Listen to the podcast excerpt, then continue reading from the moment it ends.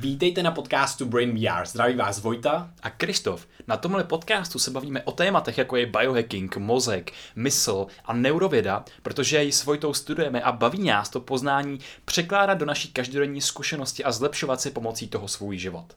A mimo jiné nás můžete podpořit na startovači, když si třeba jednou měsíčně ne- nekoupíte kávu, místo toho nám pošlete stovku. Nám to ohromně pomůže a jsme vděční všem startovačům, kteří nás už podporují, i těm budoucím. A často se nás ptáte, kde kupujeme bylinky jako je Brahmy, Gotukola, Muku na Prudence, který máme tak rádi na paměť a zdraví mozku obecně. Kupujeme na Herbal Store, jsme s nima spokojení, je to už přes dva roky a vždycky vás tam posíláme. Před půl rokem jsme se jim ozvali, aby jsme s nima domluvili nějakou slevu nebo spolupráci. No a teď to konečně vyšlo, takže můžete zadat kód B2TVA a budete mít slevu 10%. Přesně tak a teď už si užijte jenom dnešní díl podcastu. Krásný poslech.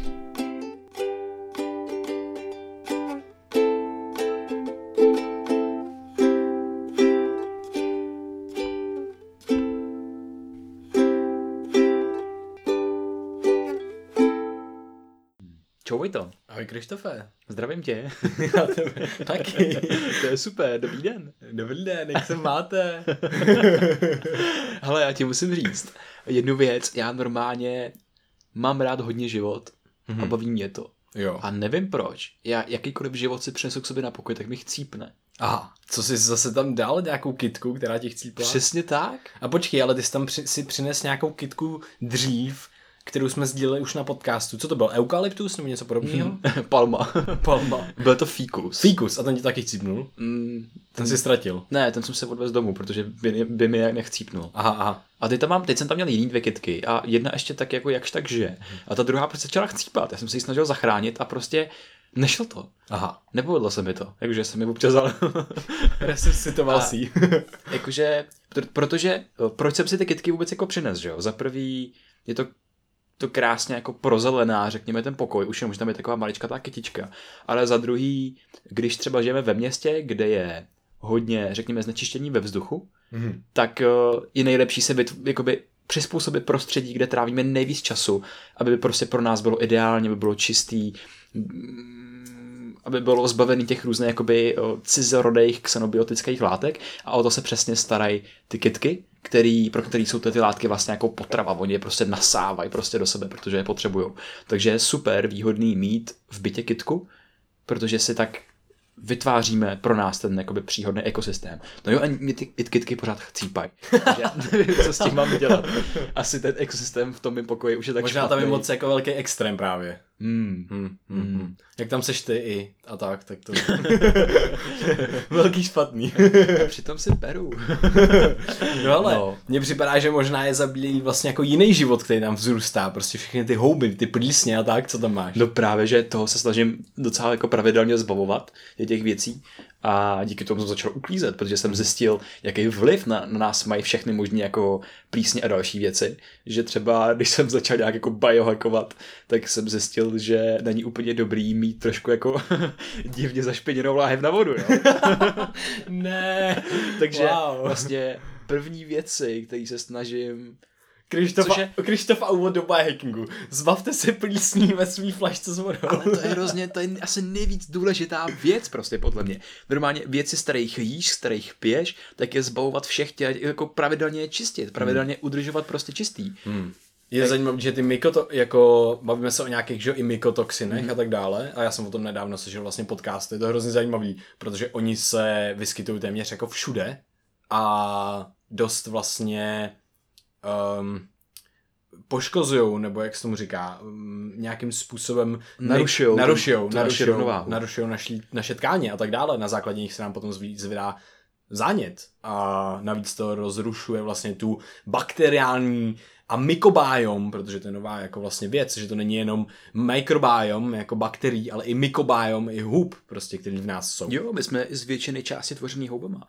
A co mě taky jakoby docela fascinuje, když se bavíme o tom vzduchu a o nějakého čistotě a co se v něm všechno vyskytuje, protože se v něm vyskytuje fakt všechno, my decháme spoustu věcí, tak je jeden speciální druh houby a jmenuje se Aspergillus. Protože to je jakoby s tím je spojená jedna choroba aspergilóza, kdy lidi prostě mají různý mm, jako příznaky nenormální, hmm. nenormálních jako stavů, řekněme. A to je tak jakoby hrozně častý ve světě. Ten aspergillus je rozšířený, až jako, že nám to jako může škodit. Je to jedna toxických látek přítomných ve vzduchu a je všude prostě, je všude. Hmm. To je jo. jako neskutečný. Stejně jako, že jo, spory hub jsou všude a vlastně ty můžeš jako kdeko, kdekoliv, i v nejvíc sterilním prostředí mm. se mhm. najednou uh, objeví ta houba, protože tam prostě vznikne prostředí, kde může vyrůst. Což je zajímavý, protože ta houba se třeba objevila, uh, jak nám říkal jeden právě profesor na Miko, na, co to bylo, mikrobiologie nebo něco yep. s houbama. No, tak nám říkal, že jak se objevila v té výrobně nějakých mléčných výrobků, kterou nemohl mě jmenovat, a, ale vlastně jim pomáhal se jí zbavit a tak podobně. Což je vlastně zajímavý, že vlastně nejvíc sterilní prostředí, kde by se nemělo vůbec nic objevit, tak se objevila mega vzácná houba. prostě ty spory jsou po celém světě úplně všude. Takže houby jsou vlastně docela zajímavý tímhle s tím. Ano, takže tak no. A pak vlastně prostě vyrostou jenom tam, kde pro ně je prostředí. Mm-hmm.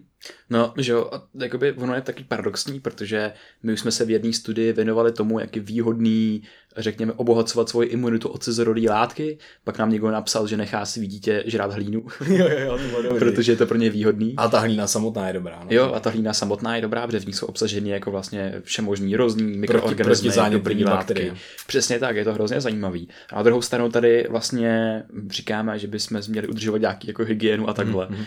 Mm, proč, když si přestanu mít nádobí, proč by to mohlo jako ohrozit moje imunitu, že jo? Mm-hmm.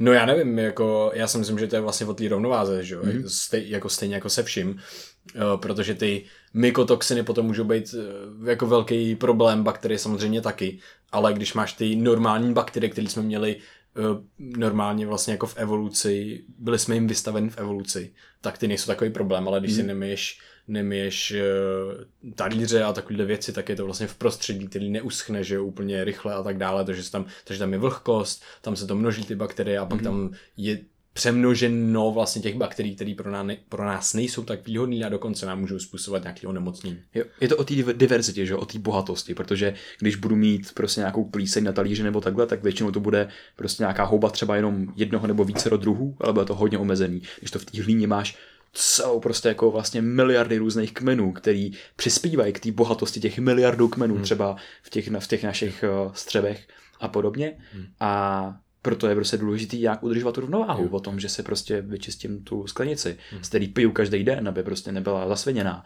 Jo, navíc v tom prostředí a v té hlíně a tak dále, v té přírodě vlastně je to úplně vlastně v mikrodávkách, takže ty si vlastně mikrodávkuješ některé tyhle věci, které nemají šanci v těch dávkách, který, kterýma se vystavuješ, ti způsobit to onemocnění. Mm. Když to, když je to takhle v koncentrované formě prostě, tak to už může být právě problém. Mm. A ukazuje se, je hrozně zajímavý, ty jsi říkal, jako diverzifikovat, což se ukazuje, že vlastně hodně výhodný pro náš právě microbiome a mycobiome. Mít to, co, co, co největší diverzifikaci, kterou ztrácíme třeba, když máme antibiotika a podobné věci. Mm-hmm.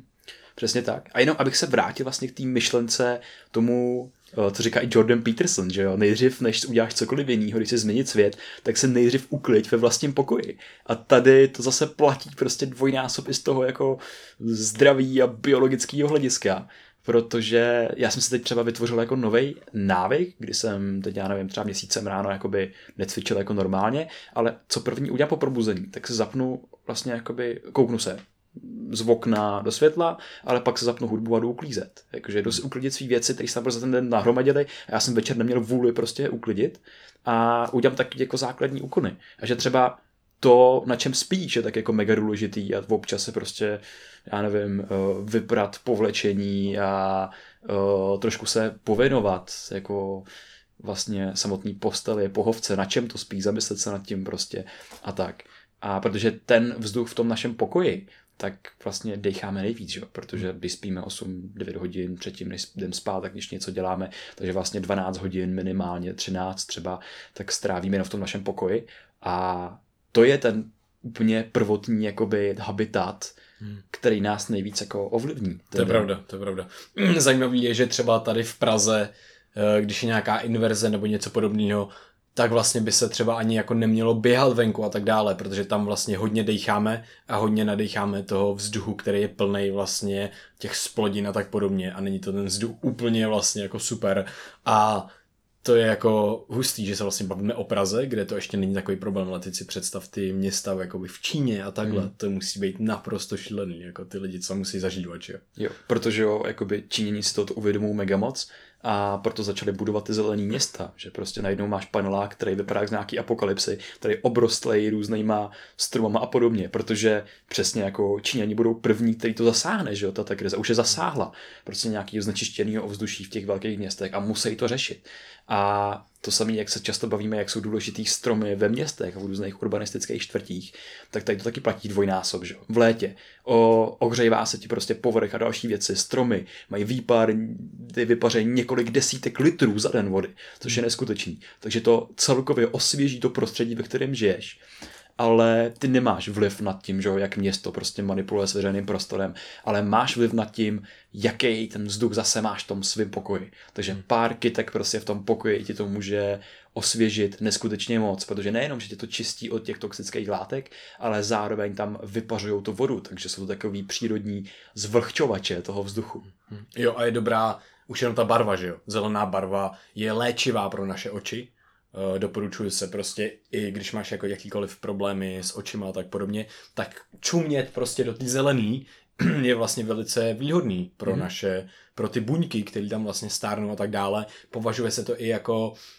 jako, jak, jako jakási prevence proti vlastně mukulární degeneraci, což je prostě onemocnění, kdy si poškozují uh, ty buňky uh, normálně s věkem a vlastně nemůžeš proti tomu téměř nic udělat. Ještě na to jako není léčba. Až na nějaký výjimky, kdy se ukazuje, že nějaká léčba kmenovými buňkama by mohla být efektivní a mohla by ty buňky vrátit do stavu toho mládí, kdy oni vlastně by znova potom byli v podstatě, já jsem se narodila, jsem živá, zdravá a funguji tak, jak mám. A ne, a pane bože, umírám a nevím chodit a nevím, co mám dělat.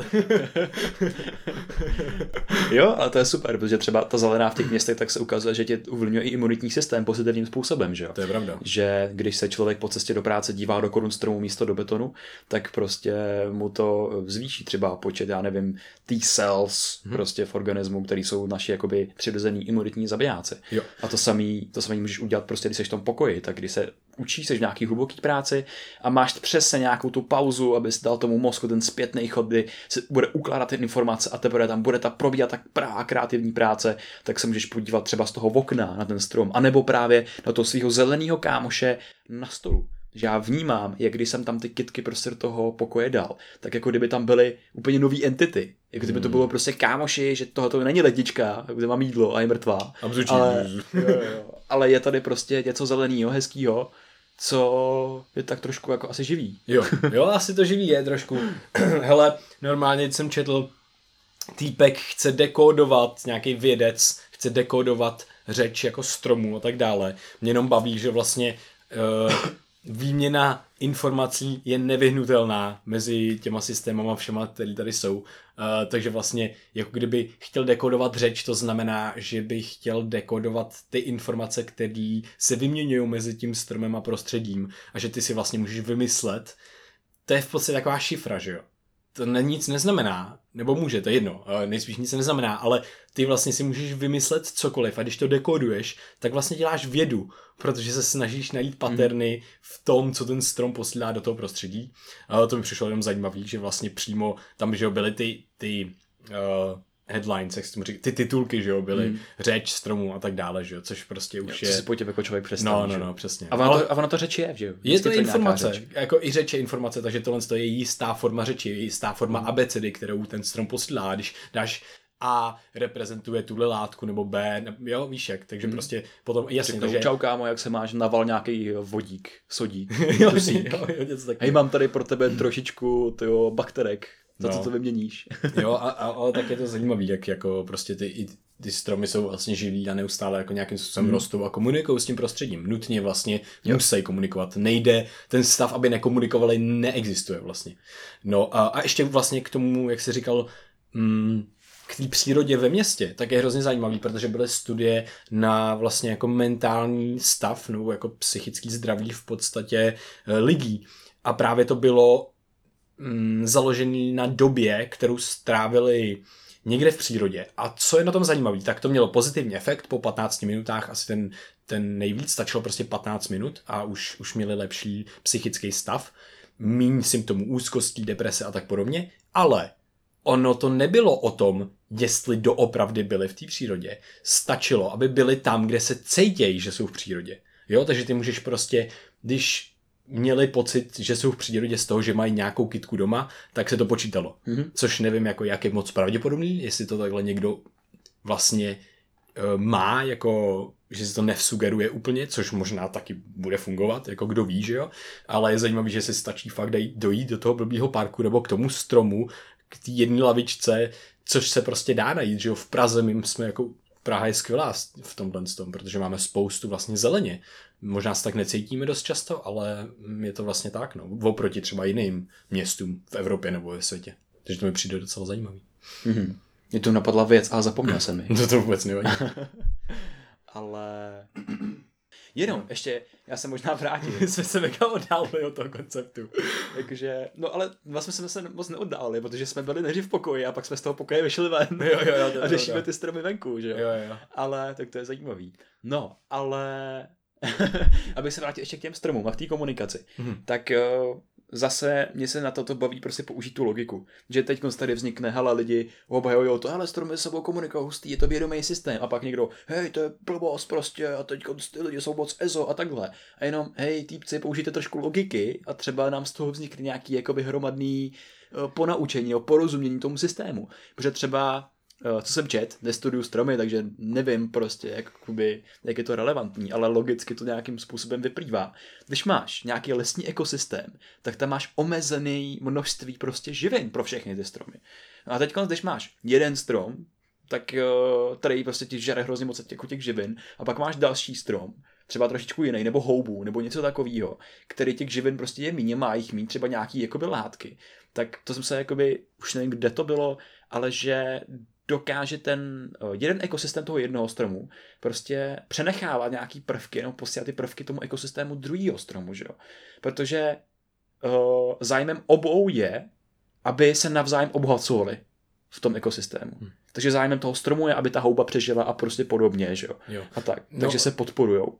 Hmm. No právě mě jako napadá, že to nemusí být, že to vlastně ta houba může být ten mediátor, ten zprostředkovatel tohohle z toho, protože většinou to má třeba ty dva stromy vedle sebe, mají třeba jedno podhoubí. Jenom mimochodem, to je důležité zmínit, ty vlastně houby a stromy jsou jako vždycky spolu, že v podstatě neexistuje strom, který by neměl nějakou svou houbu. Mm-hmm. Prostě tam, oni, tam je úplně úžasná symbioza e, přeměny a vlátek vlastně a živin a tak podobně. Takže ta houba prostě mění nějaký látky, které by ten strom nemohl využít a dává je tomu stromu a tak podobně. Takže je zcela logický, že to jedno podhoubí bude, bude cítit, cítit, to je blbý slovo asi pro houbu, ale... Jako vnímat. Uh, bude vnímat jako nějakým způsobem senzoricky to, že ten strom má málo živin nebo něco podobného, hmm. a že ten druhý má víc, tak vlastně přesune v podstatě ty živiny tam, kam jsou potřeba, hmm. aby uh, tam na čem roste, co ho taky, co tu houbu taky obohacuje, což je ten strom samotný, tak aby přežil, že jo. Takže vlastně houby si pěstují takhle stromy. jo, ale to je neustále jako přeposílání informací, že jo, protože strom dokáže ze světla vyrobit nějaký organické látky. Houba zase z podzemí vysává nějaký prostě soli a anorganické látky. A oba dva potřebují obě dvě věci. Takže najednou ti vzniká jakoby takový celkový organismus, kde jsme něco pojmenovali houby a něco prostě strom. Nějak se to liší prostě evolučně a bla, bla, bla. Ale je to úplně to samé, jako když se vezmeš člověka a jeho bakterie prostě na povrchu těla, že jo? Je to taky prostě furt jeden organismus. Ale kdyby se odloučil jedno od druhého, tak všichni chcípnou. jo, jo, jo, jo. Takže vlastně ty, takže ty bakterie v nás a ty houby v nás si taky vlastně pěstují nás mm-hmm. a my si pěstujeme je, aby jsme se prostě obohatili, Přesně, že jo? Protože to DNA, že jo, který je ve výsledku jakoby docela jako dost si podobný, jsme si třeba podobnější než naše ty vnější schránky, tak se nějakým způsobem domluvilo v historii, že to je pro ně výhodný a může, mohlo to být nejdřív, že jedno sežralo to druhý a to se nepovedlo prostě ho strávit a tak se domluvili, hele, to jo, tady, tady vzniklo auto, kterým se můžeme prostě přepravit dál, že jo. Hmm. A tak jsme možná jako jenom auta pro ty bakterie, ale Přesně zároveň tak. ty bakterie jsou nepostaratelní řidiči, který my potřebujeme pro to, aby jsme existovali. Hmm. A jak jsme byli u toho lesa, tak mě fascinuje jedna houba která je v Americe, nevím, jak se jmenuje. Jo, ale... ta největší houba na světě. Jo, a má asi 300 kilometrů prostě jde také skrz lesem a je to furt jedno podhoubí, který je vlastně jako jeden organismus. Mm-hmm. Jo, to je je, mega, to je mega hustý. To je ne, uh, taky nevím teď, jak se jmenuje, ale znova jsme to měli na, my, na mykobiologii, takže to bylo hodně fascinující, že prostě je to jeden, jeden organismus, jedno podhoubí, který prostě má tak obrovskou, ohromnou plochu a ovlivňuje vlastně jako, jako kdyby celý stát v podstatě tam, že jo, protože to je obří, jako, takže Mhm. to je prostě hodně dobrý. To mě hodně baví. To jo, tady se furt točíme okolo těch hub, to je zajímavý. A oni ty houby jsou jako, nepos, jako fakt součástí našich životů víc, než si myslíme, že jo. Zároveň to jsou fascinující organismy, který ještě do nedávna nikdo nevěděl, jestli se zařadí mezi jako rostliny nebo živočichy, tak se vytvořila specifická skupina jakože houby a teď nikdo neví, co se s tím počít, protože jsou fakt hrozně divný. Hmm. Jejich spory dokážou lítat vesmírem a jakoby přežít, protože dokážou přežít jako ve velmi extrémních podmínkách. A to byla, že jo, jedna teorie, jak vlastně vzniknul život na Zemi, že to byla nějaká zbloudilá spora z něk, od někud, Mhm. která dopadla jako na Zemi. Trošičku, no je to hodně zvláštní teorie. Panspermická teorie. panspermická teorie. Takže jako houby jsou fascinující a zároveň, když se kolem sebe teď rozlídnete, kdybyste měli nějaký super rentgenový brýle, který prostě lokalizují houbu, tak uvidíte houbu všude. Tak vlastně nic neuvidíte, protože tam bude takový šum těch hůb, jako Jo, bude tam jenom houba. Jo, no, jenom houba, jenom ty spory, protože se nadechnete. Ale ne, možná zase budou tak extrémně malí, že vlastně jako to bude velký bordel, ale že s tím bude dát prohlídnout. Mhm. Hmm. Zjistíte, že byste houba. A teď pro nás, jako když se třeba řešíme to zdraví a mozek a podobně, je otázka, který houby jsou ty zdraví a který jsou pro nás, řekněme, nějaký nezdraví. Asi Hmm. to pravděpodobně bude v nějaký rovnováze, ale tohle to je asi otázka pro umělou inteligenci. Jak prostě náš mikrobiom, tak náš mikrobiom, protože to jsou tak Mhm. komplexní a složitý problémy, že, neexist, že neexistuje univerzální odpověď. Jo. No je to hodně, tohle je hodně zajímavý, protože ty vlastně vezmeš microbiom nebo i mykobiom nějakých e, super hubených atletů v Africe a chceš to aplikovat potom u, u lidí normálně ze západu a v Americe a tak podobně a zjistit, že to je naprosto nefunkční, že ten microbiome, co jim funguje tam a to jídlo, co jedí, tak ty buď se snažíš změnit to jídlo, protože si říkáš, jo, oni jsou hubený na tohle, tohle, tohle, tak budu jíst to samý, co oni. Ne, úplně se rozbiješ a vůbec to nebude fungovat. Oni třeba jí super hodně sacharidový stravy, které jdou těžko zpracovat a ten microbiome je udělaný tak, aby to mohli zpracovat. Prostě jsou to velice složitý sacharidy, které normálně jako nespracuješ a jsou málo, málo zpracované ty sacharidy samotný, když je jíš. No a nebo nainstaluješ ten microbiom uh, tomu člověku na západě a ten se rozbije protože prostě to je zrovna microbiome, který způsobuje třeba nějakou nemoc nebo něco Mhm. podobného. Takže vlastně se ukazuje, že OK, můžeš identifikovat nějaký, jako který jsou výhodný, je jich málo, moc o nich nevíme, ale oni jsou výhodní vždycky v nějakém kontextu. A stejně to je právě s tím microbiomem. A jak se říkal, jasně, některý jsou pro nás výhodní, některý jsou pro nás méně výhodní, ale nejdůležitější je ten kontext, v kterým fungují. A nejenom microbiome, jakoby houby a houby kontext, ale, co se ukazuje, to je mega hustý, ale oni spolu spolupracují právě ty bakterie a ty houby. Takže to, co zpracují houby, tak něco dělají bakterie, to, co zpracují bakterie, tak dělají houby. A ještě dělají, to je mega hustý, ale oni nám ve střevěch, v těle, dělají jako takový povlaky, který prostě můžou být a oni se tím chrání. Oni v podstatě vytvoří jako takový, kdyby slis, v kterým se můžou množit a tam třeba vznikají prozánětlivý jako nějaký procesy a tak dále a potom prostě vznikají na základě toho třeba autoimunitní onemocnění. Takže prostě různé věci. Teďka jedna společnost, která přímo vyvíjí, identifikuje ty houby a bakterie, které tohle to vytvářejí a vytváří věci který, a technologie a jídla, který se dokážou zbavit těchto z těch povlaků, těchto z těch v podstatě kapes, můžeš si to představit jako taková kapsa ze slizu, která je přilepená na sliznici ve střevu. Mm-hmm. A dělá tam bordel. A nemá tam bejt, nemá tam co dělat. Ukazuje se, že tyhle ty povlaky, který mimochodem dost podobně se potom jako kdyby tvořejí i v mozku e, v rámci Alzheimerovy choroby. To jsou, že jo, zase beta povlaky a to je prostě něco podobného. A ty nejsou žádoucí. Ty mají určitou funkci v organismu, aby ten organismus chránili. Ale když ho třeba nemají proti čemu chránit, když je to nějaká umělá hrozba, Uh, nebo se tam nahromadějí kvůli nedostatku spánku, tak tam začnou dělat bordel, protože tam nemají co dělat a bránějí v správném fungování mozku a brání tomu, jak neurony vůbec fungují. Mm-hmm. Takže to může být problém. To je zajímavý. Tady zase si prostě trošičku vyzdvihnul ten podnět, že máme nějaký super dobrou diverzitu a bohatost těch hub i bakterií v našem prostě mikrobiomu a pak třeba nějaký vychýlení z té rovnováhy nebo nějaký specifický kmen, tak pro nás může být velmi špatný a může právě produkovat jakoby i tyhle věci, které nás můžou uh, poškozovat. Mě jenom fakt zaujalo, že když nad tímhle tím celým budeš přemýšlet jako fakt jako nad programem, který máme v našich střevech, který ovlivňuje naše chování a tak dál, tak existuje léčba, kdy ty ten program můžeš vyměnit, jo? můžeš tam nahrát jiný program. A je to takzvaný fecal transplant, Uh, prostě... Tak... Transplantace hoven. jo.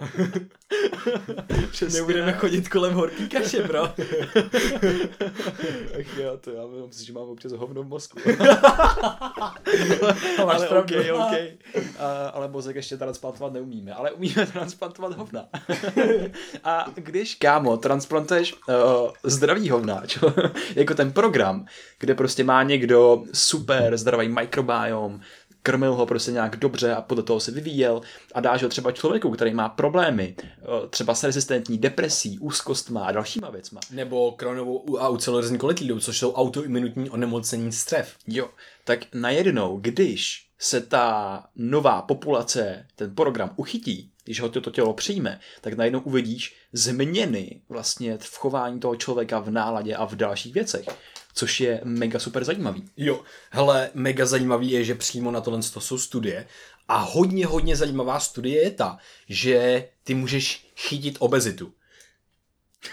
jo, je to, obezita je nakažlivá, protože... No když běží pomalu. stačí prostě, stačí právě si vyměnit dostatečné množství těchto těch bakterií.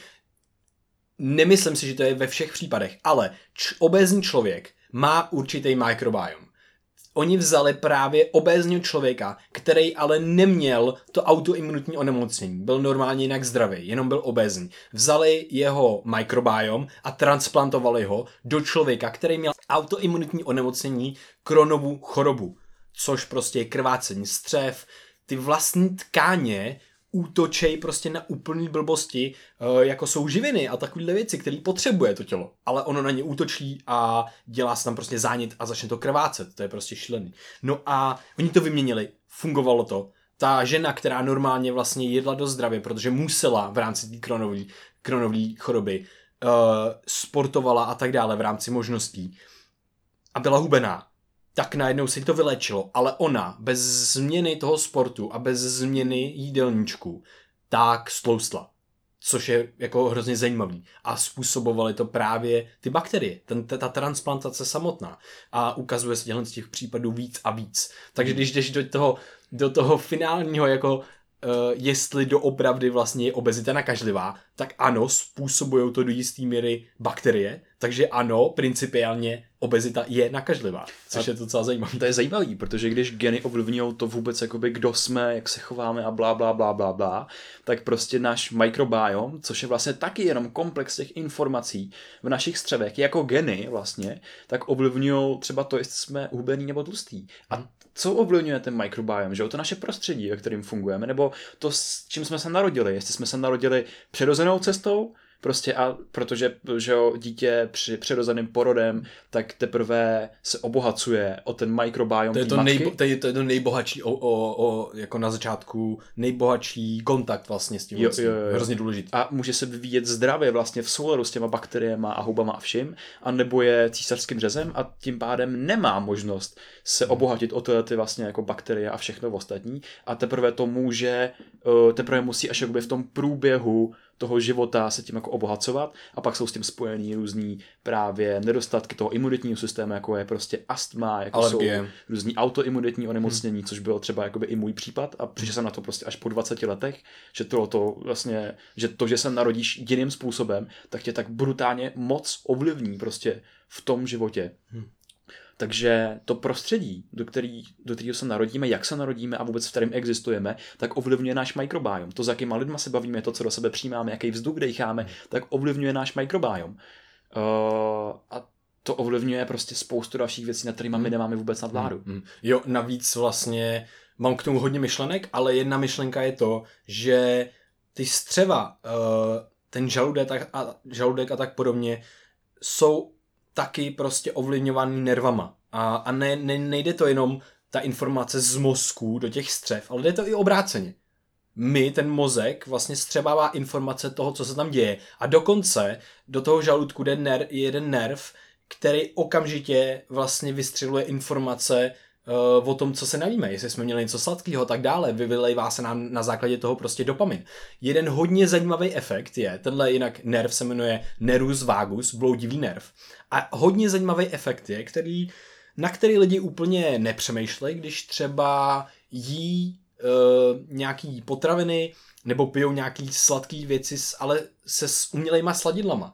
Člověka by nenapadlo, že umělý sladidla by mohly vlastně spustit nějakou cukrovku nebo něco podobného. No ale co se ukazuje je to, že ty chutnáš to sladký a tvůj mozek zaznamenává, a je to sladký, potřebuju pumpovat inzulin, protože budu mít zvýšený cukr v krvi. No ale ty se napiješ toho sladkého a teď co se stane?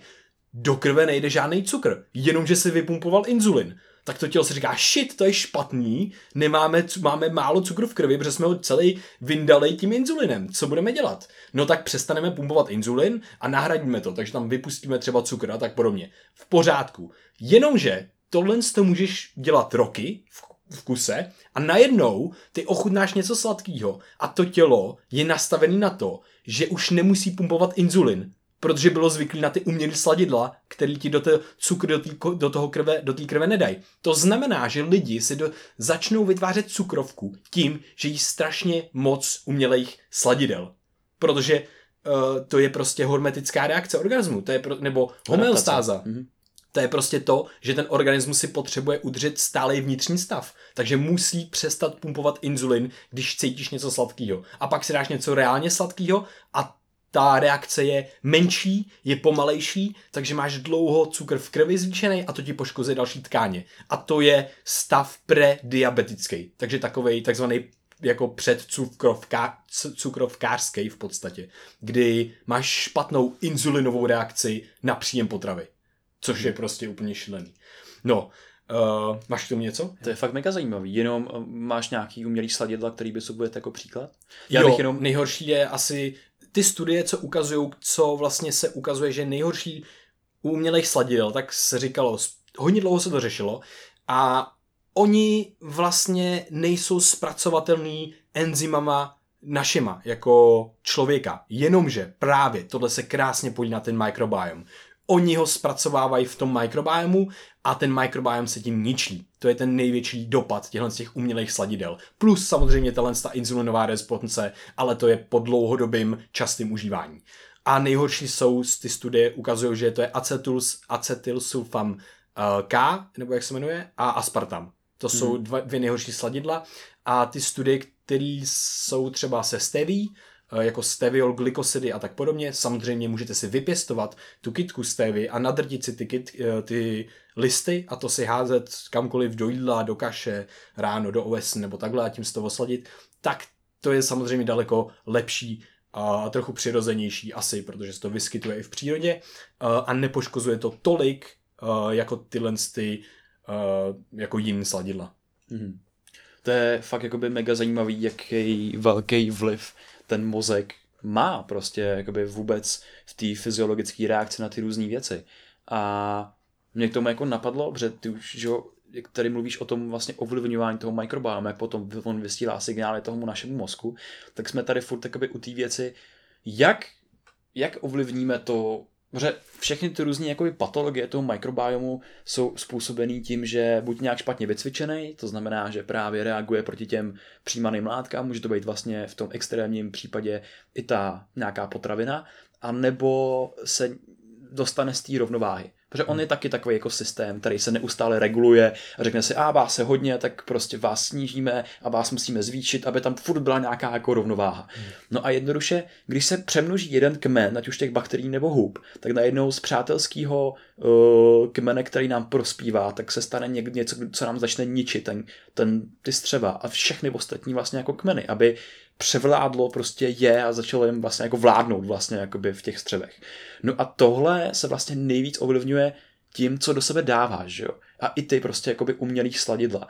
A co se, co se ukazuje, tak my máme prostě ve střevech různý kmeny bakterií a jedny z takových jakoby hodně řešených, tak jsou bakterioideti a firmikuti tyhle ty bakterie, tak tam jsou obsažený neustále, jakoby pořád v nějakém jako rozložení, ale ukazuje se, že třeba jak jsem mluvil o té o Africe, o těch lidech, tak oni tam jsou takový jako vyhublí nějaký specifický druh stravy, že jo, který většinou obsahuje hodně vlákniny, hodně proteinů a vlastně taková ne příliš moc zpracovaná potrava. No a ukazuje se, že tyhle ty lidi tam mají hodně těch jakoby firmikutů v těch střevech.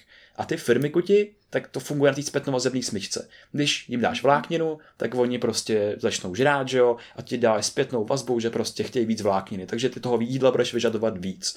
No a co se ukazuje, když to porovnali s lidma třeba v Evropě, speciálně v Americe, který jedou hodně nějakou fast foodovou stravu, tak eh, měli převahu těch bakteriodetů, který zase nejsou fundamentálně špatný, ale když se přemnožej, tak prostě vpůsobej zase tu zpětnovazebnou smyčku. To znamená, že jsou krmený, přemnožej se a zase, protože se krmil těma prostě nějakýma zpracovanýma I sacharidama, cukrama, sacharidama, cukrama a takhle, tak jich zase vyžadují víc a chtějí zase od toho svého majitele, tím, že mu vysílají do mozku, aby zase těch, věcí prostě chtěli víc. To platí zase pro různý sladký nápoje a další věci, tak tím si krmíš ty kmeny těch bakterií. Mm, asi nejmarkantnější jsou, že jo, eh, myslím, že jakoby obecně streptokoky, které jsou v celém našem těle.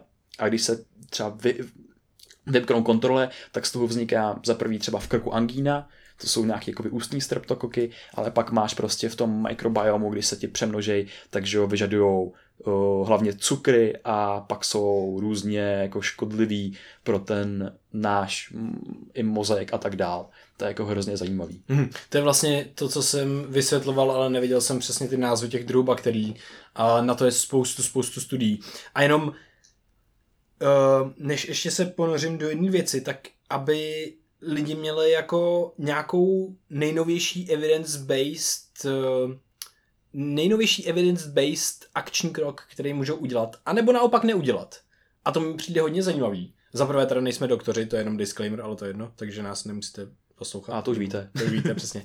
Ale to je hrozně zajímavý, protože to, říká, to říkají i lidi, kteří jsou na to prostě experti a řeší to celý svůj život, celou svou vědeckou kariéru, založili na to dokonce i firmu a podobně. A to je to, se prostě ptali, no tak co mám teda udělat, když jako abych to optimalizoval. Co mám udělat, abych měl nějakou tu vyšší diverzitu těch bakterií a tak podobně. No tak nejjednodušší je si samozřejmě vzít nějakou pilulku, nějaký prebiotika a probiotika a tak podobně. Ale to se přesně ukazuje, že není úplně výhodný, protože my máme stovky druhů nebo tisíce možná druhů těch bakterií v těch střevech, ale ty si vezmeš pilulku, která obsahuje 10 nebo 14 druhů no tak to je prostě blbost, že jo? Protože to přesně nepodporuje tu diverzitu, to podporuje jenom nějaký ty kmeny, které jsou možná v nějakém kontextu pro někoho super výhodný, ale my nevíme, jestli jsou super výhodný pro nás, protože to je individuální. Mm.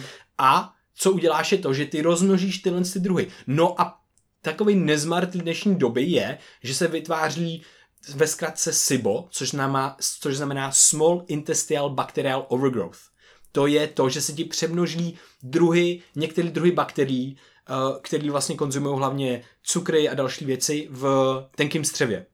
Eh, no a to se ukazuje, že jde nejvíc, nejlíp srovnat tou uh, diverzitou a není to rozhodně probiotikama, protože ty je třeba naopak ještě krmějí a ty je tam naopak můžou dostat. Ukazuje se, že to jsou prostě fermentované potraviny a tak dále. A paradoxně u těchhle z těch lidí, kteří mají tohle přemnožený v tom tlenkým střevě, tak jim dokážou pomoct i antibiotika. To je mega hustý. Jim dokáže prostě vylečit tenhle ten syndrom, uh, prostě antibiotická léčba v podstatě. Což je úplně jako vlastně novinka a vůbec se o tom nevědělo a vůbec by nikoho nenapadlo, že tohle to může být pro někoho výhodný. Ale ukazuje se, že jo. Uh, takže i třeba pro tohle z toho člověka je třeba výhodný i olej z oregána nebo česnek, což jsou vlastně uh, přírodní antibiotika v podstatě. Uh, takže jako velice zajímavý. No a teda to doporučení, když nejdeš do nějaký mega jako do nějaký firmy, společnosti, která se tímhle s ním zajímá, má tam doktory a vědce, uh, což většinou je v Americe, tady to ještě tolik není, a nediagnostikují ti přímo tvůj mikrobiom a microbiom, no tak co můžeš udělat bez těch informací o tom? No tak za prvé můžeš pozorovat svý tělo a za druhé jíst právě tu fermentovanou potravu. Takže to znamená, můžeš dělat kimchi, že jo? Což je prostě fermentovaný zelí. Uh, můžeš jíst kyselý okurky. Uh, co je ještě fermentovaný? Nějaký zelí prostě, různý tyhle věci jako. Pekingský zelí. Pekingský jo, zelí. můžeš jakoby sfermentovat vlastně potom cokoliv. Jo, že? no. no, samozřejmě jogurty a takovéhle Hmm. věci, to je klasika. Kombucha, že jo, se považuje teďka prostě taky, taky vlastně je to fermentovaná, fermentovaný nápoj. No, takže tohle to se ukazuje, že právě nám zaručí tu diverzitu, že něco ne, brutálně nepřemnožíme a tak podobně. Uh, no a další věc je s tou vlákninou. Uh, hodně často se říká, že by se měli jíst hodně vlákniny a podobně, ale občas to taky není až tak výhodný. Tohle je hrozně zajímavý. Jo. Tohle je hrozně zajímavý, povídej. No, protože vláknina je strašně vlastně těžká na zpracování a občas prostě to dokáže i, když to děláme skokově, tak to dokáže, zač, jako začne to poškozovat ty naše tkáně a na základě toho potom vzniká zánět.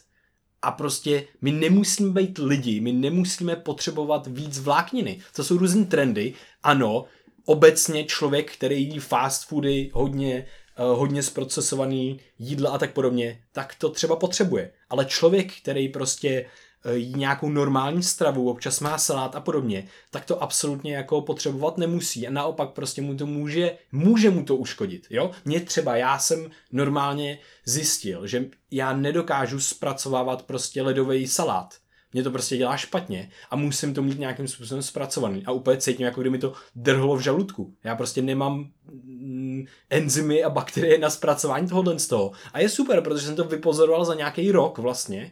A to je jedna z věcí, která mi, jsem jedl hodně salátů a mě to normálně způsobilo vlastně ty moje uh, ty moje problémy s žaludkem. Já jsem měl jednu dobu dokonce jako něco jako žaludeční vředy. Nevím to na 100%, ale bylo to hodně, hodně nepříjemné a nemohl jsem vlastně fungovat. A bylo to, protože jsem měl brutálně moc vláknin a salátů. Mm-hmm. A takže je hodně zajímavý, že ta dynamika tady existuje a že každý je individuální a že každý trend, jako jíst hodně vlákniny, nemusí být super výhodný. A navíc se ta vláknina konzumuje třeba i v nějakých, já nevím, řekněme, semínkách, jo, a teďka uh, lněný semínka, slunečnicový semínka a ty, když je nespracuješ a jíš je celý, nerozkoušeš je a máš je třeba v nějaký právě ovesní kaši, no tak oni právě potom je zase mm, vysereš a, nes, a Jasně, neskonzumujou se, prostě Aha. se nespracujou. A to je hrozně zajímavé. to, to, to je zajímavý pozorovat, co z tebe vlastně jde. jo, přesně. Nemusíš pod mikroskopem, ale, Jo, jo, ale pak je zajímavý jakoby, říkat si, co vlastně zpracuješ a nebo ne. Ale jenom k tomuhle tomu, tak to samý platí pro čočku, že jo, která je buď prostě loupaná nebo neloupaná. A ta neloupaná čočka je prostě pro nás jakoby hůř zpracovatelná než ta, než ta loupaná, že jo, protože to obsahuje nějaký obaly, který mají logicky prostě za úlohu chránit tu rostlinu, aby něco nesežralo, aby se mohla rozmnožit a něco z ní dalšího vyrůst, že jo. Jakoby, když tu, tu logiku aplikujeme všude, je to úplně nádherný. Potom taky, jak jsem mluvil o té zelenině a té vláknině, tak já jsem měl úplně ten samý problém. Jsem si říkal, když jsem si večer prostě nažral toho jakoby salátu a těch klíčků a všeho, proč mě potom sakra bolí břicho, když to je zdravý, že jo? To bylo někdy ještě před rokem nebo před dvouma. A, a prostě je hrozně hustý, protože, že jo, když si to vezmeš, živočišná buňka nemá žádný obal, který by ji chránil. Rostlinná ano. Rostlinná docela má docela dost tvrdý obal, který ji chrání a proto může existovat v takových čtverečcích pevných, že jo. No a te, ten tvrdý obal, tak naše bakteriky a střeva ho neumějí efektivně strávit. Takže co my pro to lepší strávení můžeme udělat, tak je tenhle ten obal narušit. A teď jak ho narušíme? Třeba brokolicový klí- klíčky můžeme dát do mrazáku. Když to zmrzne, tak ta tekutina, s ní se vytvoří krystalky a rozjebe ten prostě obal, Yes! obal kolem. A potom, když my to prostě jíme a rozkoušem to, že? jo, i tím kousáním prostě tam narušujeme tu biologickou uh, membránu a takhle, tak se z toho uvolňují ty látky, my to můžeme zpracovat. Další způsob je tepelná úprava. Já když si prostě každý ráno hodím fakt jenom, mm, abych to trošičku přihřál, prostě si polívčičku, ne ten salát, že jo, nějakou rukolu nebo špenát prostě k těm vajíčkům, tak uh, tímhle tím zase tou tepelnou úpravou naruším tyhle ty čtverečkovaný uh, rostlinný membrány a uvolním z toho prostě ty látky a usnadním to zpracování tím mým mikrobiomem, já jim usnadním prostě práci. Takže tohle je za mě jako asi jako mega užitečný. Jo, mně přijde jako úplně úžasný paradox toho, kdy jsme byli ty lovci sběrači a prostě sakra, jako potřebujeme tu potravu nějakým způsobem udělat střebatelnější, aby jsme dostali ty živiny, nebo to, si, to jsme si neříkali, ale že jo, kousali jsme to tvrdý, maso. Ne, vědomě jsme, mohli jsme možná mluvit, ale vědomě jsme si to neříkali. No a teďka jsme konečně to zpracovali. Yes, můžeme si udělat chleba a něco prostě, jo, a máme ty jednoduchý sacharidy, který můžou být prostě výhodný. To není tak, že to je všechno špatný. Jenom nám to hodně zvedá cukr v krvi a tak dále, takže se zajímat o tohle, ale můžou být výhodný pro někoho, kdo má prostě ty střeva rozhozený, kdo má problém se zpracováváním potravy, kdo má problém s přijímání živin z té potravy. Tohle to zjednodušení vlastně, zpracování nějakých těch komplexních věcí, zrovna to nemusí být pečivo, ale třeba ta čočka, nebo trend té rejže, která ty neloupan, nebo já nevím, jak se jmenuje teďka. Prostě taková rejže, která je, ještě mají ten obal a tak dále. Mm-hmm. Tak to je hrozně nevýhodný, protože ten obal je mega tvrdý a to tělo to prostě nespracovává. A co, tím, co ti tím, tím, tím děláš tomu organismu? Tím normálně zvyšuješ přímo zánět. Jakoby. Ty se chceš vyhnout zvýšeným zánětu, protože to máš zvýšený ze stresu. Ty to nemusíš dělat ještě potravou. Takže pak si jenom dát pozor, jak jako hodně vlastně jím, abych nebyl obézní v rámci tohohle z toho, ale jinak jako jíst nějakou potravu, kterou jsme si za x tisíc let vytvořili tak, aby i naše tělo zpracovalo a teď si řekneme, ne, počkat, tyjo, potřebujeme tomu tělu dát záhul zase, tak třeba není výhodný. Jasně, do nějaký míry, ale ne prostě všechno budu jíst nespracovaný a budu si jenom vlákninu nebo něco podobného. Mm-hmm. To mi přijde jako taky uh, zajímavý. Jinak uh, pro informaci, nebo možná zajímavost, když jdete na záchod, tak 50% na velkou, tak 50% toho, co vyprodukujete, tak je náš mikrobiom, což je taky hustý. Takže to, to je jako by úplně z toho plné, jak se neustále musí brutálně moc jako obnovovat, že jo, mm-hmm. a já to, to mě jakoby hrozně baví, no, že si v sobě živíme úplně nový stát jako buněk. Mm. A jenom tady úplně krásně vidět, jak celý ten microbiome a vůbec strava, jak je to složitý téma, jak jsme každý úplně individuální ekosystém a prostě jak se tady mám jako víc věcí, které mě k tomu napadají, jak jsem mluvil třeba o těch jakoby antibioticích nebo prebioticích. Zase, hmm. není to jednostranný. Přesně, někomu můžou antibiotika pomoct, někomu můžou prebiotika pomoct, ale když nám antibiotika doktor předepíše prostě na každou zachrplání v plicích, protože v plicích máme obrovské množství mikrobiomu, že jo, protože nás musí chránit tu sliznici a tak dál a, a podobné věci. Takže za, na každý zachrchlání, když nám přepíde píše antibiotika, tak ty antibiotika je nejenom, že zasáhnou, já nevím, naše střeva, naše plíce, další věci, ale i naši kůži a všechno ostatní. A celou společnost. Celou společnost, protože se to šíří, že jo, protože no spolu a... ten mikrobiom neustále sdílíme v metru, v tramvaji. A navíc, navíc jako vlastně ty, ty, ty, bakterie se vlastně mutujou a ty, co přežijou, ty druhy, které přežijou, taky jsou potom antibioticky rezistentní. A vznikají superkmeny. Superkmeny, které jsou teďka velký, velký problém. Velký a budou. já, mám, já mám fakt hodně nádherný video, přímo z Nature. Oni udělali obří agar. Agar je něco, kde se pěstují vlastně bakterie. A oni rozdělili různé koncentrace v tom agaru těch bakterií. Nejdřív tam uh, různé koncentrace, pardon, ne bakterií, bakterií. ale antibiotik. Jo. A dali tam nejdřív nula, žádný. Potom koncentrace 1, koncentrace 10, koncentrace 100 a koncentrace 1000 krát to, to antibiotikum. No a teďka pustili to v průběhu času, asi na 10 dní. Samozřejmě, tam se rozmnožili, že jo, v tom nula, pak přešli jako prostě úplně next level. Vždycky to je rozdělený prostě jasnou čárou a oni prostě najednou všichni, ne všichni, ale přejdou ty různé druhy, které zmutovali. A je to během hodin, během dní. No a oni normálně se dostali z obou stran vlastně do té koncentrace tisíc což je prostě úplně šílený, že to zmutuje na několika úrovních toho a že prostě tím projdou. A teďka ty si vezmeš tenhle ten obrázek toho agaru, obřího položeného, jak tam ty bakterie mutují během deseti dní a teďka si tam místo toho polož člověka, který bere antibiotika. Hmm. Ty bakterie v tom člověku dělají úplně to samé. My hmm. jsme jenom agar, kde ty bakterie mají šanci mutovat ty a vznikat ty mutaci. Jo, přesně tak vlastně vyfiltruješ ty kmeny, který to nepřežijou, přežijou to jenom, jenom ty super zmutovaný a mutují hrozně rychle a potom se to dá že do společnosti a to může být jako velký vlastně problém v budoucnu. Mm-hmm. Protože ano, přicházíme na antibiotika postupně, ale pomalu. Ukazuje se, že jako vlastně ta mutace ve společnosti je rychlejší, než my, jak na to přicházíme. Mm-hmm. A oproti tomu tomu se dá pracovat dvouma způsobama. Jedním je brát antibiotika jenom v tom jako vlastně nejvážnějším případu, kdy je to nutný, ne při každém kašlíčku, rýmě a tak podobně.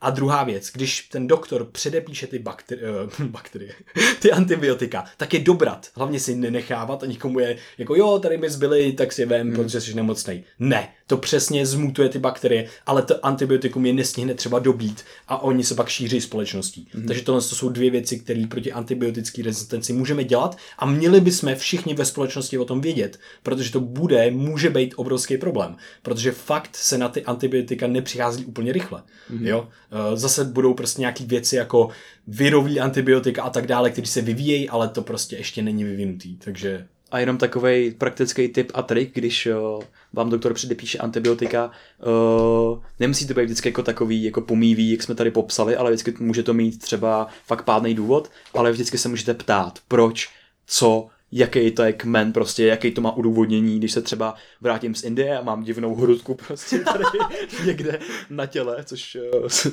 kamarád, kamarádovi se stalo, Aha. že to prostě mělo jako nějakou bakteriální infekci, tak uh, a než se snažil řešit bez těch antibiotik, ale ono to prostě bez nich nešlo, takže v hmm. některých hmm. případech je to mega důležitý a může to být fakt jakoby zdravotně nám to může mega pomoct. No, takhle jako zachránilo to mm, jako zachránilo to miliony lidí třeba Jakože při druhé světové válce, že? Antibiotiku můžeme poděkovat za tolik věcí. No, jakože, samozřejmě. Ale právě teď se třeba zvažuje, že mož, možná v dalších pěti nebo deseti letech tak se dožijeme toho, že budou antibiotika globálně regulovaný. Právě kvůli těm super rezistentním kmenům těch bakterií. Takže jenom přistupovat k tomu všemu, řekněme, zodpovědně a vybírat si, kdy je ta krizová situace, kdy si třeba ty antibiotika do sebe přijmu, kdy to můžu řešit nějakou přirozenou cestou, kdy si vezmu prebiotika a probiotika, co jsou, jedno je potrava pro ty bakterie a druhý jsou bakterie samotný, abych si nenarušil třeba ten systém. A prostě mm, já třeba teď začínám experimentovat s různýma galaktooligosacharidama a fruktooligosacharidama, protože mě štve, jak řekněme, pro mě špatně zpracovávám potravu, mm-hmm ty seš, to bychom měli jenom připomenout. Krištof je extrémně rychlej uh, spalovač všeho, co do sebe dá a třeba tu energii z toho ani úplně tak nevysaje. Tak to jako ale vnímám pra, já. Právě pravděpodobně mám hmm. nízkou absorpci těch živin. No to myslím. To že myslím. třeba jim hodně, ale prostě není to tak, že bych rychle spaloval. Ale to... prostě ti to projede tebou a čus. Jo, přesně tak.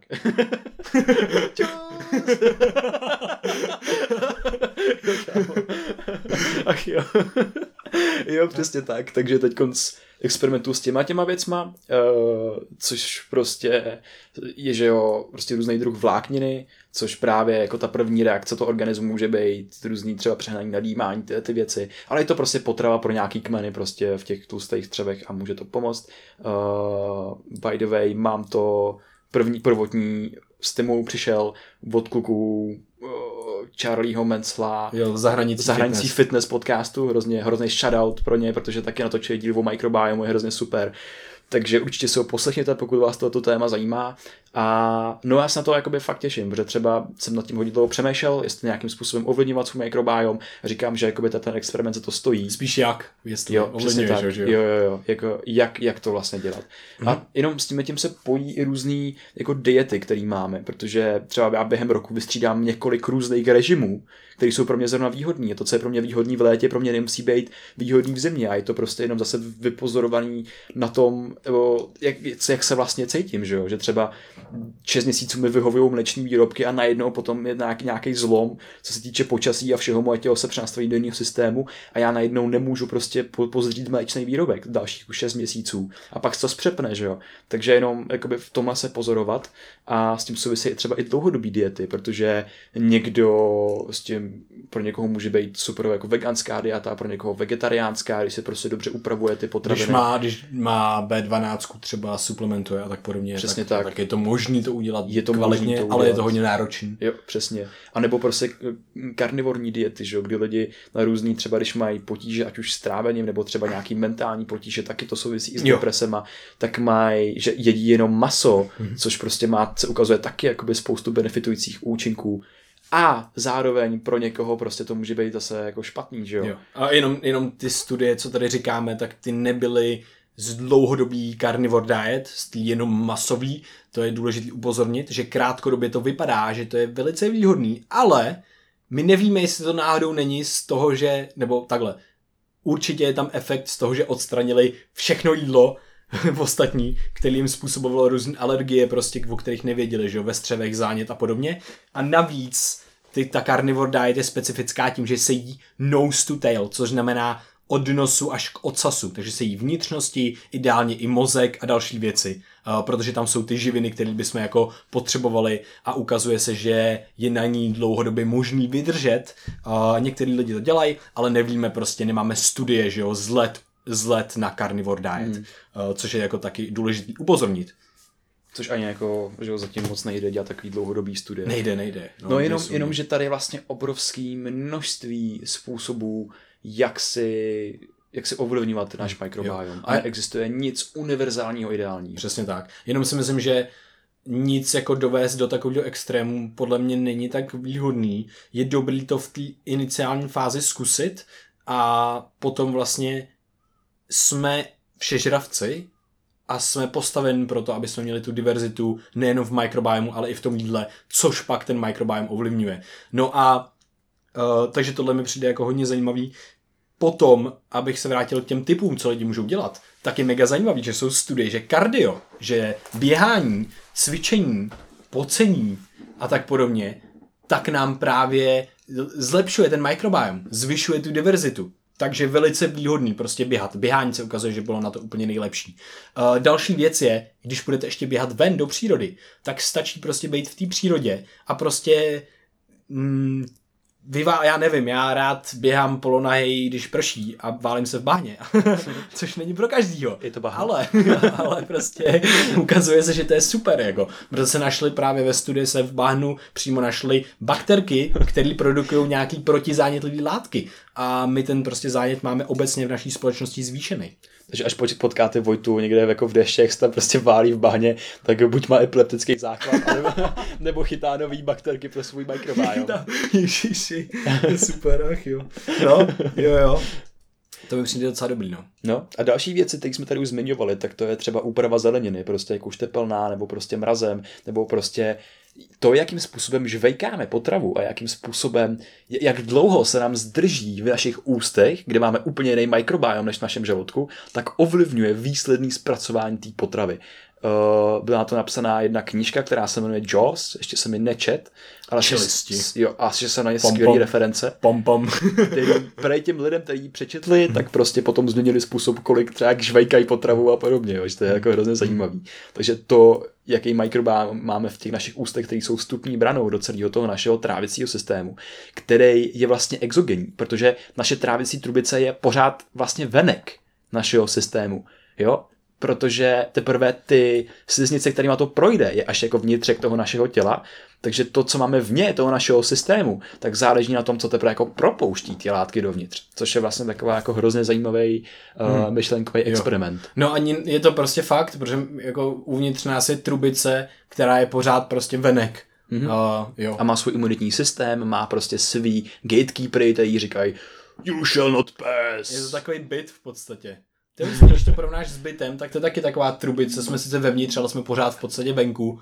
Uh, prochází tady nějaký dveře, nějaká chodba a tak dále. A byt má svůj vlastní mikrobiom. jo, a prostě no, my, jasně. naše trubice taky, a naše tělo taky, naše pokožka taky a můžeme identifikovat mikrobiom města, mikrobiom planety, vesmíru, takže prostě na těchto všech úrovních super mikrobiom. Super mikrobiom. A každý... Jo, jinak mega zajímavý. Eh, nevím, jestli jste to zažili, ale já jsem to zažil rozhodně několikrát. Jdete někam na náštěvu a divně tam smrdí. Nesmrdí to jako, že, jako, jako, že špatně, není to jako pach, ale prostě je to jiný smrad mm. než doma. Doma je to normální, tam to necítíte. Může to být jenom pocit, že třeba se tam cítíte mega dobře, anebo třeba, že se cítíte jako, že oh shit, tady se mi to nelíbí. Jo, a tohle to protože ty pachy se ukazují i z našeho těla, my prostě ne, to nejsme my, kdo jako smrdí, pot a tak dále, ale to jsou ty bakterie, které právě vytvářejí tyhle ty látky uh, chemické, které pak prostě nám třeba zapáchají. A to je to, přijdete někam a je to divný, jako neznámý spíš pach, je to divný spíš než jako uh, špatný nebo smradlavý a přijdete tam a to je ten microbiome, to je ten microbiome toho domu, toho bytu. To je mega zajímavý. Mm. A to je další praktický krok, který jsem chtěl říct k tomu, jak ovlivnit svůj microbiome. A to je, že třeba mě mega záleží na tom, co vysílám do světa. I, a protože pod vysílám prostě hrozně často vlastně neustále, tak mě záleží, co vysílám za pod. A tohle když se nad tím zamyslíme, tak eh, to, co se potíme ven, tak je informace o tom, jak dobře se stravujeme, v jakém prostředí žijeme a co do sebe dáváme a my reálně říkáme ostatním lidem a ostatním věcem prostě jak kvalitní žijeme lifestyle. A to se právě třeba ukazuje. Jeden takový triček a typ ode mě taky je butyrát. Butyrát je látka obsažená uh, v másle, prostě v různých uh, věcí, jako jsou legumes, jak se tomu říká. Luštěniny. Luštěniny a podobně. A myslím, že i ve vajíčku. A v takových věcech, které zpracovávají specifický pro bakterie v našem mikrobiomu a pak butyrát vysílají uh, tu informaci tu rozloženou látku nejenom do našeho mozku, pro který je mega dobrý, ale zároveň do našich žláz, kterýma to vysílá ven a ukazuje se, že člověk, který, řekněme, víc jakoby voní tím butyrátem, tak je přitažlivější pro to opačný pohlaví, než člověk, který třeba voní jako jinýma uh, látkama. Takže butyrát je signál vlastně třeba kvalitní stravy, hmm. když ten butyrát prostě nějakým způsobem převažuje. Hmm. Takže prostě máslo, vajíčka, já nevím, uh, luštěniny, najděte si buterát a jeho zdroje prostě na internetu, hmm. je to jakoby docela zajímavý. Je to v podstatě taková jako super látka i, že hmm. vlastně dělá fakt dobré věci uh, pro náš organismus. Jo, takže to jak prostě jakoby smrdím světem, tak na tom je fakt záleží. No. Jo. Hele, a je taky zajímavý to, že byla jedna studie, eh, ještě se to sem hodí, takže to sem hodím, a to je to, tak to sem hoď. Hodím to sem. to je to, to ven. že a byla asociace a i příčinný vztah právě kvůli tomu tomu všemu, hmm.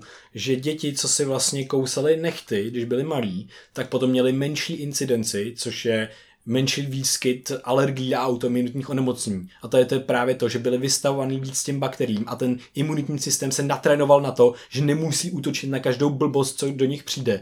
Mm. Uh, a to je, že jo, problém, to je ta uh, hypotéza mm, sterilního prostředí, v podstatě, v kterém teďka vyrůstáme a tak dále a nemáme dostatečný uh, výskyt těch bakterií prostě v tom sterilním prostředí, kdy si neustále hmm. myjeme ruce a podobně. A proto Takže... třeba vznikají alergie, různé jakoby astmaty a Přesně tak. protože ten imunitní systém se nudí a nemá tolik jakoby, těch podnětů. Jo, jo, přesně, nudí se, potřebuje vlastně, on tam je, ten imunitní systém se narodí tak, jako Hulk v podstatě. Hulk prostě needs to smash, že jo? Hulk smash. se narodí, I need to smash something. A teďka nic nepřichází prostě. A co má dělat? No vyběz to někde jinde, že jo? Takže začne, začne prostě ničit všude věci okolo a nemá prostě do čeho bouchat. Nemá tam prostě ten bouchací pytel, do kterého, který by neudělal žádnou hmm. škodu. Naopak, Hulk by se naučil, tohle je bouchací pytel a do toho já mám bouchat. Ne do tohle auta, hmm. ne do tkáně, takže ne prostě do těch střev, co mám jakoby. Hulk vždycky naštvaný. Hulk mlátit a ničit. jo, jo. No, takže to mi přijde hodně zajímavé, že na to jsou i studie prostě. Jo, to je, hej, takhle, to je, takhle dobrý. To je jakoby super zajímavý, že jo. A no a ještě když jsme u těch praktických typů, tak jo, jak jsme zmínili na začátku, jo, by the way, z toho to měl být desetiminutový koncept a vznikl z toho díl. Takže jenom z toho... o něčem jiným. o něčem jiným. A jenom, jenom z toho, co bylo na začátku, tak uh, prostě uh, to prostředí, v kterém existujeme, ten náš byt, ten náš pokoj, to to, jak tam budou kvalitní ty informace, ty toxiny, ty bakterie v tom. Prostě jestli tam budeme mít třeba ty kytky, které to budou čistit, jestli budeme pít prostě z čistých sklenic a ne z toxických sklenic prostě zanesených houbama. Oni budou vždycky zanesený houbama, ale, ale prostě nemusí být třeba tolik zanesený houbama. uh, potom třeba uh, pro mě bylo zajímavé i takové jako zjištění, že třeba na záchody, když jdu na veřejný záchody, tak si nemejt, nebo když se umají ruce, tak se nefoukat pod, pod tou jo, věcí, jo. protože ta rozfouká všechny bakterie do prostředí jo, a prostě to byl pro mě jako první hack, který jsem začal ve svém životě dělat. Že prostě... Radši vlastně nemejt, jako vlastně radši nesát na nic prostě a nemejt. Jakoby umejt se je teda můžeš, umejt, jo, protože ale to můžeš vždycky nějakou jako techniku. Jo, jo. Ale potom, jakmile už se něčeho dotkneš, nebo nejhůř, když se rozfoukáš ty věci v tom prostředí, který a pak decháš, že jo. Pod něma ruce. To je hrozný, jakože si to představíš. Hmm. Takže pak já si vždycky jako vysníkuju se z těch veřejných záchodků, loktem si otevřu dveře a zdrhám prostě pryč. Takže to bylo jako další hack. Takže uh, to prostředí. No. Hmm. Já myslím, že hezký. Já tady mám ještě jako jednu věc zajímavou. Povídej. A já ji sem asi hodím, protože tohle je takový čas, kdy to můžeme, možná už to tady nebude, možná jo, ale každopádně hrozně zajímavá věc a to je ta, že ty si mluvil o nějaký jako informaci uh, v tom v tom mikrobiomu a že nám to prostě potom ovlivňuje to tělo a tak dále, a že se to vyměňuje prostě informace s tím prostředím. Stejně jako ty stromy s tím prostředím, tak stejně tak ty bakterie. No a co se ukazuje, co je mega moc zajímavý? Existuje látka, která se jmenuje R, mikroRNA a to je něco, co produkují buňky v našem těle, eh, co produkují právě ty bakterie. A to je malinká informace o našem genomu v podstatě a ona se dokáže dostat z našich buněk. Jen tak, bez žádného transportu, nic takového. Prostě je tak malinká, že dokáže vyletět ven. No a ukazuje se, že je úplně všude. Stejně jako ty houby, ty spory, tak lítá prostě všude kolem. Já to teďka na tebe plivu. Možná pravděpodobně naši posluchači dejchají některý z našich mikroRNA. Třeba. Který jsme někde nechali. Třeba který jsme někde nechali, který jsme prostě někde vyplivli a teď to lítá vzduchem, že jo, po celém vesmíru. Takže si to prostě vdejchají. No a tohle to si všude vyměňujeme. No a co ta mikroRNA dělá? Ta mikroRNA vypíná a zapíná, jaký geny budou, uh, no, prostě dělá geny aktivní a neaktivní v našich buňkách, což je mega zajímavý. Takže mění, kdo jsme na té úplně fundamentální úrovni. Uh, jako myslelo se, že to mikroRNA je na nic, ale teď na to vycházejí mega moc hustý studie, které ovlivňují zánět, ovlivňují, jaký člověk je, prostě a to je přesně ten efekt, když se, když je manžel a manželka a jsou spolu prostě 40-50 let, tak to není jenom to, že mají stejné mysli, protože jsou spolu pořád, ty vidí o sobě, mají inside joky a tak podobně. Ne, oni se změní i na té úplně fundamentální úrovni genetické informace v každé buňce, což je právě DNA, ta, která je aktivní a inaktivní, což mění chování, jak ten člověk vypadá, eh, všechny že další prostě věci, aspekty toho života. Proto jsou si třeba i podobnější v průběhu hmm. těch let. Takže tohle je pro mě úplně jako mind-blowing vždycky informace, když to uvědomím. No a k tomu, aby to bylo napojené na ty, na ty bakterie, tak když vezmeš krev a uděláš analýzu těch mikroRNA, co máš, co ti koluje v jakýmkoliv čase v krvi, tak 40% z nich je právě toho bakteriálního původu což je prostě mega hustý. Takže ty bakterie ti zapínají a vypínají geny a měněj, kdo seš. Doslova ti dokážou změnit chování na téhle úrovni. Což je úplně wow. To je hrozně hustý, že jo? A prostě to, jaký máš RNA, tak to ovlivňují ty bakterie, které máš, a to, jaký bakterie, který máš, tak ovlivňuje tvůj lifestyle, prostředí, ve kterém se vyskytuješ. Takže reálně, jakýkoliv člověk na planetě, tak svým lifestylem může ovlivňovat můj život, to, kdo jsem, to, jaký mám návyky, to, jaký mám zvyky, jestli jsem tlustý nebo hubený. Mm-hmm. To je, je hrozně to hustý. Je to tak. A prostě celý svět tak sdílí takový jakoby mikrobiom, protože bakterie tak jsou kmen, který se rozhodl, že má super úspěšnou strategii, protože jich jsou miliardy a nepotřebují být eh, já nevím, složitější, je třeba, aby se z nich stali takový bakteriální lidi, aby měli složitý život, aby třeba mysleli. Třeba jsme my, ty bakteriální lidi. problémy, jo, to je jaký pravda, to jsme, že? a, a prostě jejich nejvíc jako na světě prostě.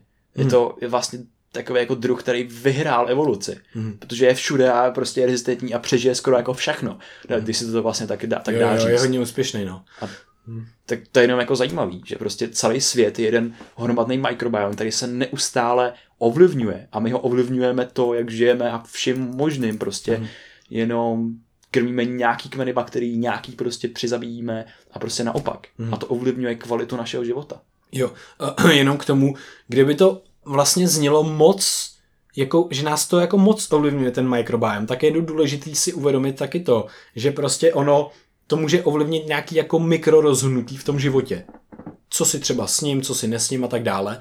A to potom vlastně, to je potom vtipný, protože to potom ovlivňuje veškeré další aspekty našeho života a vlastně se to nabaluje uh, a potom prostě to může rozhodnout jako nějaký vlastně velice důležitý rozhodnutí. A Třeba koho si vezmeš? Já nevím, cokoliv. Je to hrozně, je to vlastně hodně zajímavý, hmm. že tyhle ty mikro, mikro rozhodnutí vedou k potom jako obrovským rozhodnutím a vlastně k směřování našeho života ve finále. Ale jo, takže byly dokonce různé asociace toho, jak nejsou to příčinný stavy, znova tady upozorňuju, jsou to asociace, ale bylo asociace, jak microbiome ovlivňuje a mycobiome ovlivňuje prostě volby v Americe, jo, při Trumpovi volby. A takové věci jsou prostě zajímavé. Jaký mycobiome mají voliči eh, Trumpa a voliči Hillary? Jo, no.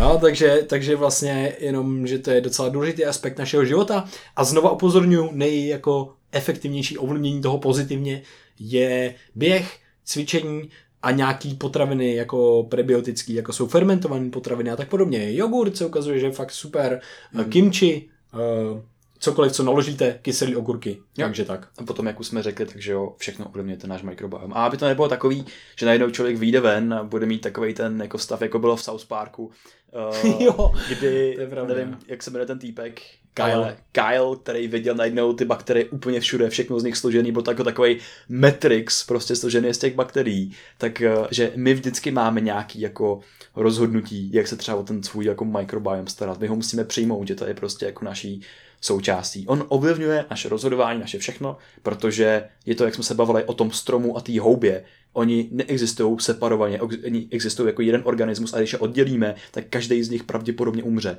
To je to samý jako my s tím mikrobiomem. My jsme mikrobiom a my jsme i lidi. To je prostě vlastně jako to samý. Jako Jde jsme to v ruku v ruce jako prostě. jsme všechno. Jde to ruku v ruce. A my máme možnost, řekněme, když teď nebudeme zrovna řešit svobodnou vůli, nějakého rozhodnutí, že prostě co do sebe dáme za ty potraviny, jak budeme pracovat se svojí vůlí a další věci. Protože s každým fast foodem, který do sebe dám, krmím nějaký bakterie, teď toho fast foodu budou chtít víc. A zároveň s každou dobře zpracovanou zeleninou, tak krmím ty bakterie, které toho budou chtít víc.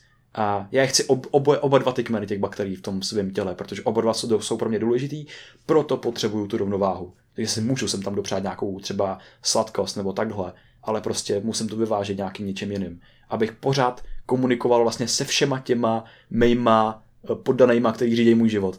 jo, jo, jo. Jinak ukazuje se, že no, ty bakterie, které právě mají rádi cukry a tak dále, tak nejsou až tak výhodný prostě eh, z dlouhodobého hlediska. Hmm. Samozřejmě oni to není... jsou mega důležitý, právě jako streptokoky, oni Jo. jsou mega důležitý. Jo, no jasně, ale... nejde o to je úplně vyřadit, ale prostě ten cukr je prostě moc krmný. Ale právě ten cukr je přístupný, že jo, a prostě díky tomu oni se můžou přemnožit a tak dál. Přesně tak. A nejenom doufám, že důsledkem tohoto podcastu bude, že se lidi budou válet prostě V bahnu, v jej! bahně A zkoumat své hovna. Budou žrát, budou žrát hlínu. Ne, v tom Yes. ideálnějším případě budou, že si prostě pořídí kitku do baráku a To je pravda. občas nadechnou čerstvého vzduchu. Jo, jo. To bude super. No tak kdybyste jednu z tělen z těch věcí dneska udělali, že byste se třeba nadechli, nebo měli kitku v baráku, tak sdílejte tenhle podcast Na se svou sociální bublinou. Eh, někomu, kdo by to mohlo, komu by to Se mohlo svým se sociálním mikrobiomem. Jo, jo, se svou kitkou doma. Puste jim to tenhle podcast. Prostě sdílejte náš mikrobiom, protože uh, no. ovlivňovaly naše, naše slova a náš život určitě do jistý míry. To znamená, že dí, díky tomu tady taky jsme říkali tyhle věci, co jsme říkali, že jo? Tak. mají, mají zatím určitou zásluhu a ten váš microbiome má určitou zásluhu na tom, že jste to teďka poslouchali. A navíc máte microbiome i v uších, takže, vaše, takže přímo vlastně jsme to posílali vašim bakterkám. Jej! Uh-huh. A když vás, nás, když nás vaše bakterky pošlou dál, ty naše bakterky, tak máme šanci ty naše bakterky rozšířit mezi daleko větší množství bakterií prostě ve světě a můžeme udělat takový jakoby uh, soubytí uh, organismus z bakterií, který bude poslouchat ten samý podcast, což je Brain Yes. yes. A my se tak a to máme... si budeme moc vážit, protože jo. nás to fakt hodně baví. A tak? a náš microbiome taky, Mhm. mm-hmm. takže je to super. A no, když budeme mít podobnější microbiome na základě společného poslechu, tak co je víc? Přesně tak, to je úplně nejvíc. No tak jo, Uh, tak díky moc za poslech. Jestli jste to doposlouchal až sem, pošlete nám zpětnou vazbu. Tak klobouk dolů. A- Jestli jste vydrželi všechny ty hovna, který tady povídáme. jo, jo, jo. No, takže, eh, takže užijte si nádherný den, který určitě máte nebo mít budete. A pěstujte dobrý bakterky a diverzitu a Mhm. prostě žádný moc extrémy, které nejsou tak výhodný. A hlavně rovnováhu. Přesně. A kdybyste měli jakýkoliv otázky, tak my zase podotýkáme, že jakoby nejsme doktoři a tomu tématu nerozumíme tak do detailu, protože se mu nevěnujeme 24 hodin denně, i to by bylo málo. Tak ale můžete nám napsat. Zároveň se rádi obohatíme o nové informace, protože nás to taky zajímá tohle téma. Uh, a budeme rádi prostě vytvářet takový jako společný know-how a bytí ve světě, jak se o sebe starat, co je dobrý, co je špatný, co třeba funguje vám při práci o svůj microbiome. A pro, i pro nás je to jako mega moc užitečný. Přesně tak. A v neposlední řadě nás můžete podpořit na startovači, kde nám pošlete třeba stovku měsíčně, nekoupíte si to jedno kafe a nám to ohromně pomůže. I vašemu mikrobiomu. Takže nás to, nás to taky nabíjí a můžeme tomu věnovat víc a víc času, což je pro nás úplně skvělý. Takže mějte úžasný den. Ahoj. Mějte se nádherně a pečujte o svůj mikrobiom. Čau, čau. Primedia.